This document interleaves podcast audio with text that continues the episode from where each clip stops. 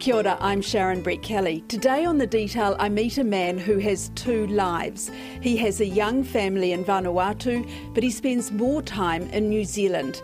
He is one of thousands of recognised seasonal workers. The people who pick, pack, and prune and look after the stuff we like to eat and export. They're now back in the country after COVID closed the borders and threw the horticulture sector into crisis. The value of RSE workers was brought into sharp focus focus during the COVID 19 lockdown, with many growers forced to watch produce shrivel on the vine.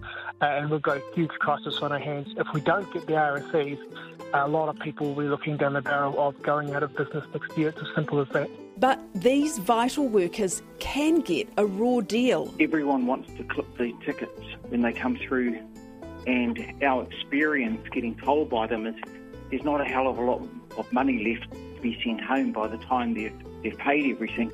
They work hard, but they might not be being paid what equivalently skilled New Zealanders would would accept to take what are at times quite difficult jobs. Rules against socialising and drinking alcohol remain restrictive for many RSE workers, some of whom are even subject to curfews. And there are worse cases than that. I talked to Stuff senior business journalist Dileepa Fonseka, who has investigated stories of mistreatment. But first to Blenheim. It's late afternoon in the kitchen of the seasonal workers' house. My name is Ray Wanemut. I've been to New Zealand for this is my eighth season. So I started coming here um 2013. Do you come to the same place? I actually go up north to Hawke's Bay picking apples for three months, and then coming come down to Blenheim for another four months. But this year things got changed, so I I got a chance to go down to Central Otago, experience Alexandra, beautiful place, picking apples, and then come back up to Blenheim for pruning. Okay, and what are you pruning? Uh, grapes. But the pruning is done now. We're doing the summer job, lifting the wires and stuff. Can I hear someone in the background? Oh, it's the boys cooking. Okay. are you? Oh, well, tell me about. Are you in a house, or tell me about where you're living? There's a new accommodation that my company, Seasonal Solutions. So they built a new accommodation. They've got nine units, and we've got uh, in one unit there's 24 boys in in a unit. So Do you share rooms, bedrooms? yes, we do. There's four person to a room, and six showers and four toilets. So Before you came there, did you know the other people that you're sharing with? yes, the boys that we share with, um, we came all the way from Vanuatu together. We're like a family, and we we know each other. Yeah. That must be important when you're so far away from your own family. Yes, it is. Like I said, it's it's pretty hard. We're here to earn money to help the family, so I mean, there's two sides of the coins. It's hard because if I go home, that with this COVID, there's nothing. It's better to stay here, earn a bit of money, and then go home, support Okay. the family. So you're team leader. Yes, So I look after 23 grown men. So Oh wow, that's a responsibility. that's a very big responsibility. I mean, how can you control 23 big men with alcohol and stuff? It's, it's really hard, but like I said, I'm a person who always think positive every time. So it's been eight, eight months and we still we're still going, running smoothly for us. Will you go home for Christmas? I'm not sure. Maybe I'm staying till next year. Due to this pandemic, the flights have been booked, so we don't know really when we're going home. What's that like for you to think that you might not be home for Christmas? It's hard, um, especially when we have families and wife and kids back home. Can you tell me a bit about your family? I've got a wife. Um, she's she's Fijian, and um, got two sons. One age of ten, and the other one is age of four. And I've got a new to- newborn daughter. When I arrived here, she was born, so I haven't seen her. And she's turning a year in March, so I'm probably going home before March for her first birthday. That's how tough it is to work to come here and work. So you haven't seen her, but you hopefully you will see her before March. Yes, hopefully. What kind of contact do you have with your family? with our Facebook and Messenger is, is easy. So I bought um, a Wi-Fi back home. So we contact like every afternoon, every morning before going to work. So Yeah. So, So you I actually you do FaceTime. Do you do FaceTime? Yes, with, oh. Yes, we do. So you see your children. You can see your baby Yes. girl. Yep, she he doesn't know who I am yet, but And Ray, why did you come to New Zealand in the first place? um, back home, my last job before coming to New Zealand, I used to be an airport firefighter, but I started a family. I mean, life is hard, so I need more cash. I've got the opportunity because I'm a driver, so I find it easier and work condition and stuff is really good. So I held on to it for eight years and maybe another two years, and then it's going to be my retirement. Oh, is that right? Um, so, And so, what difference does it make to your life and your family's life that you that you come here and earn New Zealand wages? I suppose. Look, um, before coming here to New Zealand, we had a good conversation with my family. We talk about the good side and the bad side. With my wife, we we talk a lot, and then we decided, yeah, it's because by the time I've got only one son, and he's finding it hard without me. But when I go home, I talk to him. This is what Dad is doing for you, not for me. It's just try to build a good future for you. But um, what I'm saying is another two years. That means uh, it's going to be it. So I've got another time to spend them, spend with them for years to come. So, was it a case that the, the job that you had there in Vanuatu was um, not well paid, so hard to get ahead? Does it mean that you can build your own house, send your children to a good school? Yeah, the wages days is really, really, really low. I've got friends that work in the bank and stuff. They're leaving all the jobs. So coming here, working in the vineyard, in the orchards, picking apples, and the New Zealand wages, you find it easier to kickstart your life. The thing that changes the boys a lot is we come here, the lifestyle that we, we learn in New Zealand, it's different from back home. So we try to adapt to what, what we learn here. So how every year? I know that this this last year or so has been a bit different, but each year, how long do you spend here in New Zealand? I normally come seven months and then I go home. The full number of participants from each source country is well down this year, and contractors in the fruit picking sector in particular are desperate to get as many as possible over to New Zealand. How tough has it been? You know, before you came back here this time around, what was it like? You mean back home? Ah, yeah. Last year, it's really, really tough. We don't get help, especially us RSEs. Uh, even though we're helping the countries, we really don't get help from the government at all. We just make gardens and backyard gardening, and that's what keeps us going. Just go to go to your land, piece of land, plant some cassava, whatever you can plant. And so, when New Zealand opened up the borders, Yeah. that must have been a huge relief. to a lot of people. Yeah, yeah, it's it's a big relief, and it, most of the boys went through a lot, hard time, but now I think coming back makes it easier for mm. for us back home. Yeah.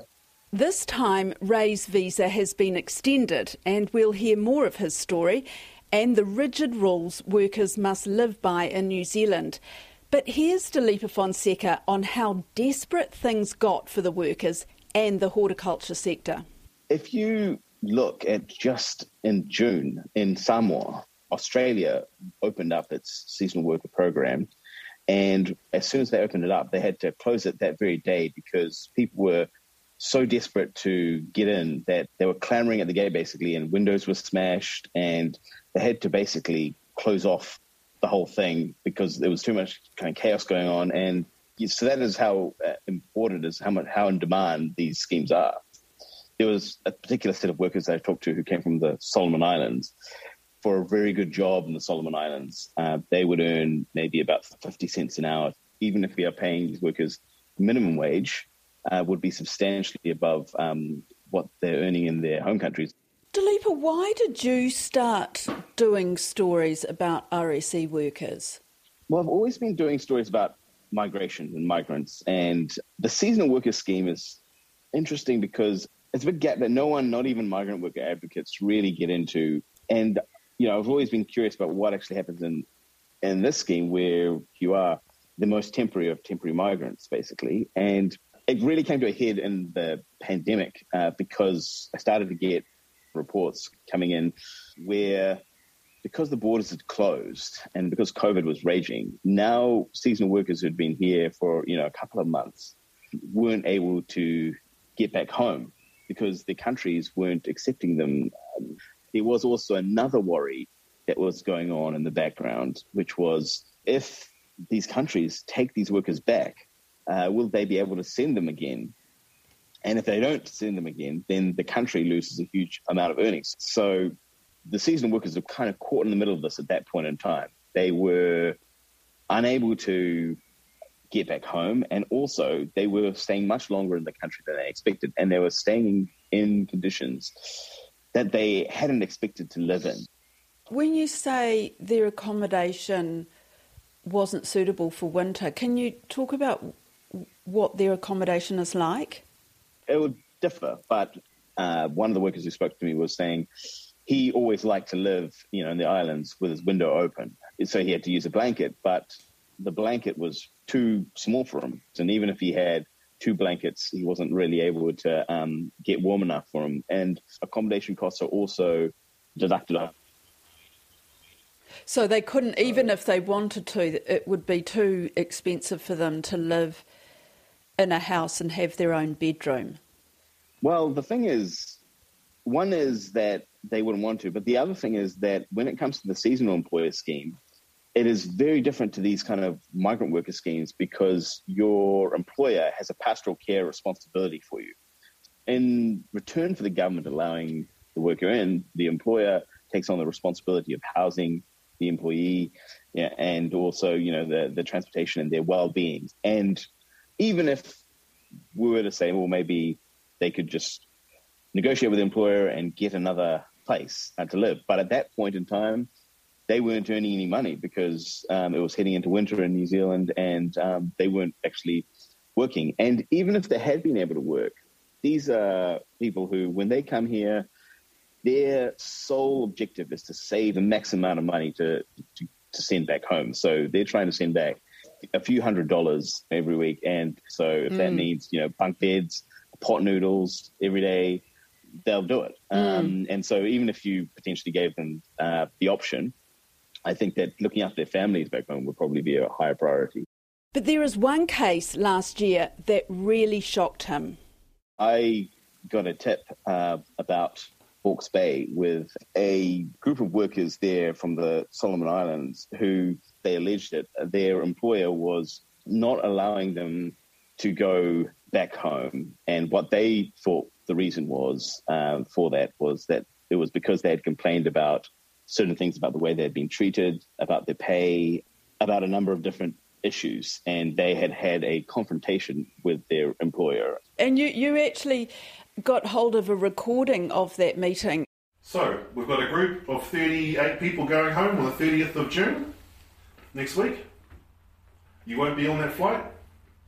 There's going to be a, potentially another flight the following week. You won't be on that flight either. Okay, the more you muck me around, the longer I'm going to wait to put you on the list to go home. If you've got a problem, ring the consulate. But I'm not going to help you anymore. I'm not going to prioritize you because you've disrespected me too often. And you've disrespected my staff. I think the most shocking thing about the clip is um, is not necessarily what's being said because what, what's being said is shocking, but I think it's the tone. It's mm. it's a sort of tone where everybody who has ever been talked down to in their life by somebody um, in a position of authority or power recognizes that tone. You got anything to say? You and I are going to have a chat when they leave. You are welcome to leave, but I will be calling immigration compliance tomorrow morning and telling them you've absconded. Look it up in, on Google. Find out what it means. The fact that it was used in this context, you know, between an employer and an employee, that is not a context that, you know, everyday Kiwis would normally hear that. And what was the outcome of that? Because, you know, in your story, you named the employer, you named the Labour Inspectorate who was involved, and you also named some of the workers, and I'm wondering, was there a, a, a good outcome in the end? As I understand it, there may be still some things going on in the background around it. And so, in the end, immediately after the story was uh, published, the workers were suddenly whisked away to Auckland, um, and they were told they were going on a flight back home.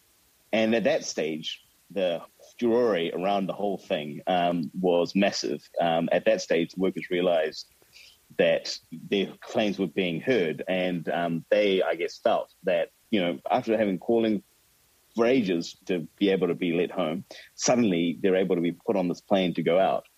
And to a lot of people, I think it felt that it wasn't really properly investigated, especially because the workers themselves, there are actually still things going on, which I think different people can't say for various legal reasons around exactly what kind of settlements or arrangements have been reached.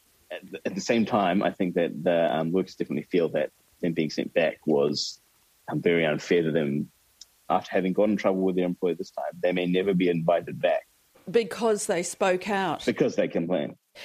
And Dileepa, how common is that? Is it a case where the workers are in a weaker position, so they put up with a lot more than people normally would put up with? I think that there's definitely a lot of that going on. Um, I think that it actually is very dependent on the employer. And some of the people who are raising the biggest tackles around this were the RSE employers themselves, um, some of whom were actually very offended that another employer had done this. And they themselves highlighted, uh, you know, some of the problems with the way the system works and is regulated. In the Hawke's Bay example, you kind of have the labour inspector in the same area as some other aspects of the scheme and a small kind of area, there seemed to be a lot of crossover in terms of people's personal connections and networks. Um, and so there's a lot of potential conflicts there. And so it's hard, I think, to get a true read on it. And then you have the other other problem, which is that um, the employer also controls a lot of elements of this. So some of the things about the RSE scheme that are most troubling are the kind of things that we we wouldn't accept as a regular citizen in New Zealand or even as a you know migrant worker in New Zealand. Like we wouldn't accept an employer saying, um, "Okay, you work for me from you know nine to five, and uh, after five p.m. you're not allowed to go to the pub for a drink, uh, oh. uh, or you're not allowed you're not allowed to go out of your accommodation."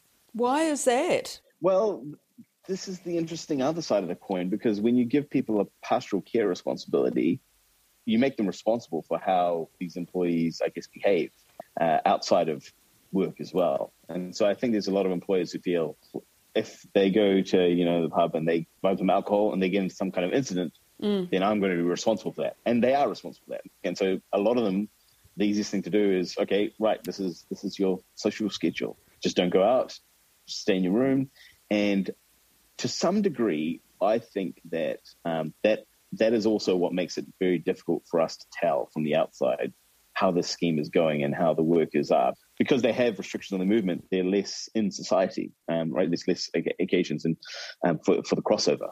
So, what do you think needs to happen to improve the situation for the seasonal workers? I think there needs to be a proper investigation of how we can separate out the regulatory functions from some of the promotion promotion functions, how we can uh, reduce the crossover in terms of personnel. Um, I think if there is going to be labour inspectorate supervision of uh, different areas of the country and how the seasonal scheme, work scheme is working, we should try our best to make sure that the labour inspectors are not locals. We've got to try and somehow break up the tight circle of people who are involved in this whole thing. The Vanuatu National Workers Union has been helping RSE workers coming to New Zealand understand the terms of their contract, including the various deductions from their pay due to costs for things like transport, accommodation, and laundry. Under some RSE contractors, the costs on workers are prohibitive. Furthermore, under rules set out in some cases by their own government, there are tight restrictions on what workers can do with their time out of work while in New Zealand. For example, the one that we're living now, you're not allowed for visitors to come over Yeah. Why So is that? I have no idea. I mean, it's not a jail. Hmm. It's it's we're workers, so there's some things that we need to get it sorted. So So you're not allowed to have visitors at your house. What about going out and about once you've finished your work or at the weekends? oh, we we're free to go anywhere we want. I mean, as long as you're not in trouble, out drinking and stuff. Yeah, but no, when you come home, you're free to to go anywhere you like, shopping, go to town in the weekends. We go out fishing, and we enjoy New Zealand. and yeah, and if we want to go as far as Nelson and Kaikoura and all these places, we, we just let um, all the pastoral cares know. So you have pastoral carers. That's part of the contract, isn't it? Yes. So how does that work? They're the ones that bring information and bring our pay slips and stuff. Whatever we need from the big boss. So she's like a, a mother to all of us. If someone is sick, someone is needs in family problem or stuff, we just talk to her and then she just get things sorted for us. Do you feel that you're part of the community here? uh, everywhere I go, I feel as I'm a part of this community. And sometimes when I go back home, I miss New Zealand because it's like a second home. yeah. I mean, for the, for the start, like when the scheme just kicked off in 20, 2008, coming, there's, there's racist comments, but now we are, everything is, we, we've, we've been treated uh, very good in, in Blenheim. So we, I feel like a part of this community now. Oh, so are you saying that um, when you first came here that there was some racism? Yes, yes. Back in 2013, uh, 2014, when I first got the Ox Pay, there was a lot of um, racist comments, but we just ignore it. Does that mean if you don't get those kind of comments now, have New Zealanders changed in that time? Are New Zealanders a bit more open minded? I, I think so, yeah. I mean, they're starting to accept us as part of the community. But like once in a while, some crazy young people just travel around and just swear at you. That's that's normal. But well, in general, I feel I feel uh, comfortable. I feel like I'm, I'm back home. Do you hear the negative stories about RSE workers? I mean, we get negative comments and stuff, but the boys, we teach ourselves to always think positive. In life, there'll be negative and positive, there'll be comments and stuff, but that's what I do as a team leader. I always focus and think positive always. Yeah. So, so Yeah. do you think that this is a good scheme? Yes, yes. I mean, I come from a place where um, the wages is low. This is a nice place. You can do your gardening and stuff for free, but to buy a sugar or a salt that you really need every day, you need money. So I think this scheme has helped a lot, a lot of people. To me, this scheme has helped some of the boys that have never been to school. I work with some of the boys that. That's one of my friends. He's around about 50. He's never been to school, but now he's got a, a big house. He's got a, a youth making transport, making business. So this is what I see that coming coming here is really, really good, and it really helps us a lot. The employers here, they, they are obviously so pleased to have you back. Yes, they are. And I, before going home, they always tell me, please come back next year. and I always come back. That's it for today. I'm Sharon Brettkelly. The Detail is public interest journalism funded by NZ On Air and is a joint newsroom RNZ production. You can download us free to your mobile phone every day on any podcast platform. Alexia Russell produced this episode, Jeremy Ansell engineered it. And thanks to Ray Wanimut and Dileepa Fonseka. Ka kite.